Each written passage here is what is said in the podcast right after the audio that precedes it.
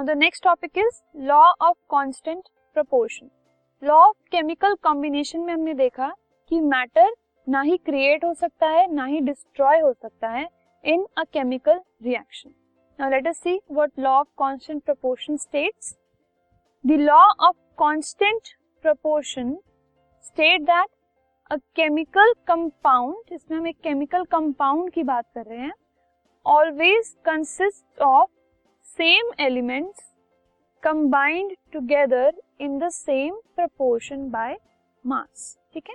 अगर एक chemical compound है तो वो एलिमेंट से मिलकर बना होता है और सेम एलिमेंट से मिलकर बना होता है। अगर हम सल्फ्यूरिक एसिड की बात कर रहे हैं तो उसमें हमेशा आपको हाइड्रोजन सल्फ़र और ऑक्सीजन ही मिलेगा। कभी ऐसा नहीं होगा कि एक एक जगह पर जो सल्फ्यूरिक एसिड है, उसमें हाइड्रोजन सल्फ़र और ऑक्सीजन है लेकिन दूसरी जगह पे हाइड्रोजन सल्फ़र और नाइट्रोजन है। No sulphuric acid is always made up of these three ठीक है? तो एलिमेंट्स जो कंबाइन होकर एक कंपाउंड बना रहे हैं, वो सेम रहते हैं। एंड जिस प्रपोर्शन में बाय मास वो मिलकर उस कंपाउंड को बनाते हैं, वो प्रपोर्शन भी हमेशा सेम रहता है। So this is what law of constant proportion states ऐसा नहीं है कि अगर हम एक शुगर सोल्यूशन बना रहे हैं तो हम वाटर की जो अमाउंट है, वो भी चेंज कर सकते हैं। जो हम शुगर डाल रहे हैं, उसका अमाउंट भी चेंज कर सकते हैं। ऐसा नहीं है।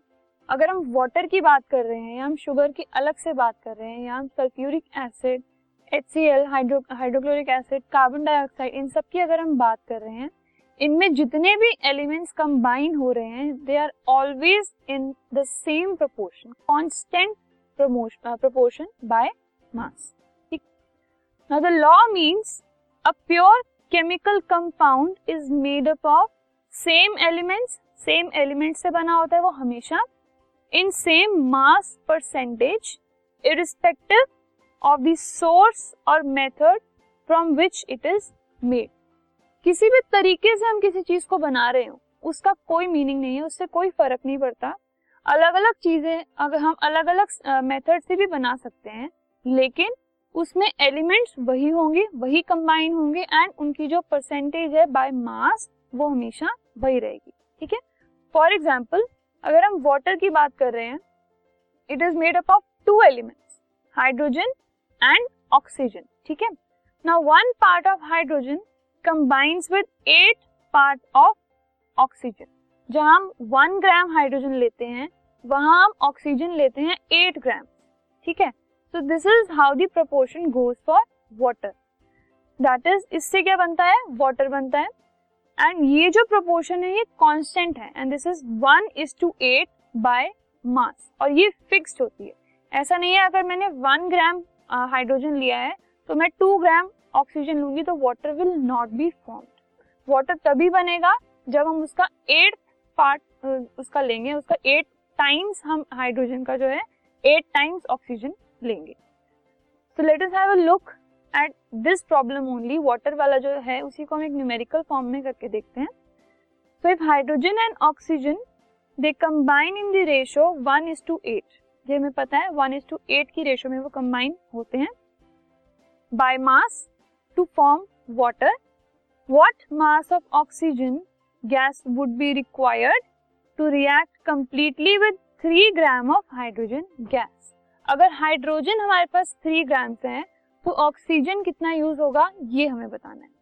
So one gram of hydrogen gas के लिए eight gram of oxygen gas use होती है, ये हमें पता है। So three gram of hydrogen gas के लिए eight multiply by three gram of oxygen gas will be use simply using unitary method which is equal to 24 grams of oxygen gas so 24 gram of oxygen gas जो है, वो use होगी। It will be required to react completely with 3 gram of hydrogen gas अगर hydrogen हमने 3 gram लिया है so oxygen will be required 24 gram that is 8 times the hydrogen required ठीक है? So this was about the law of constant proportion we will move on to our next topic